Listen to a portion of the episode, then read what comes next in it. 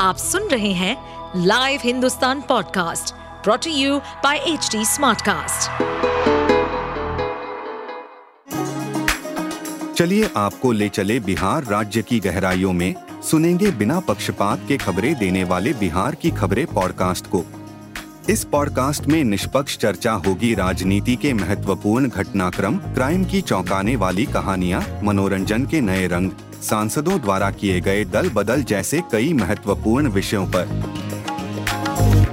बिहार में जातीय सर्वे कराकर उसके आंकड़े सामने रखने वाले मुख्यमंत्री नीतीश कुमार अब ओबीसी आरक्षण की मांग उठा रहे हैं।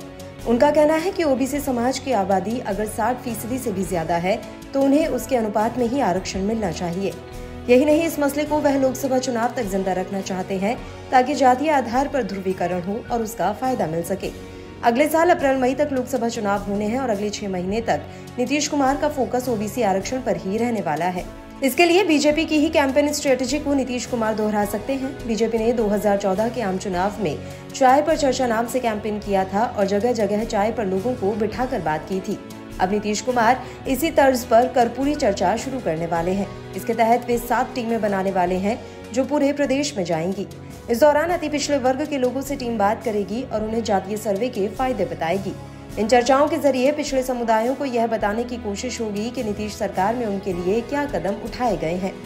इसके अलावा केंद्र सरकार में अगर जेडीयू और उसके सहयोगी दल आते हैं तो फिर आबादी के अनुपात में आरक्षण दिया जा सकता है।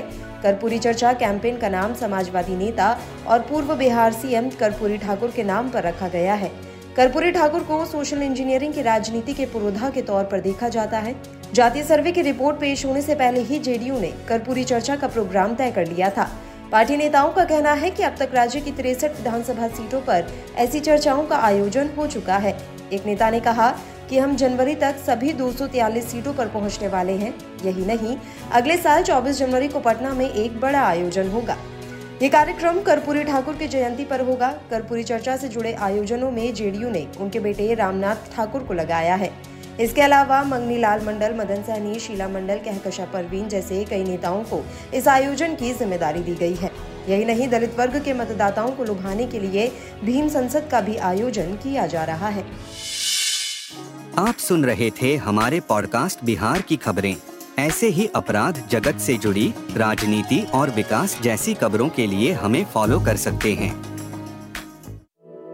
इस पॉडकास्ट पर अपडेटेड रहने के लिए हमें फॉलो करें एट एचडी स्मार्टकास्ट। हम सारे मेजर सोशल मीडिया प्लेटफॉर्म्स पर मौजूद हैं और ऐसे पॉडकास्ट सुनने के लिए log on to W W W dot HD smartcast dot com.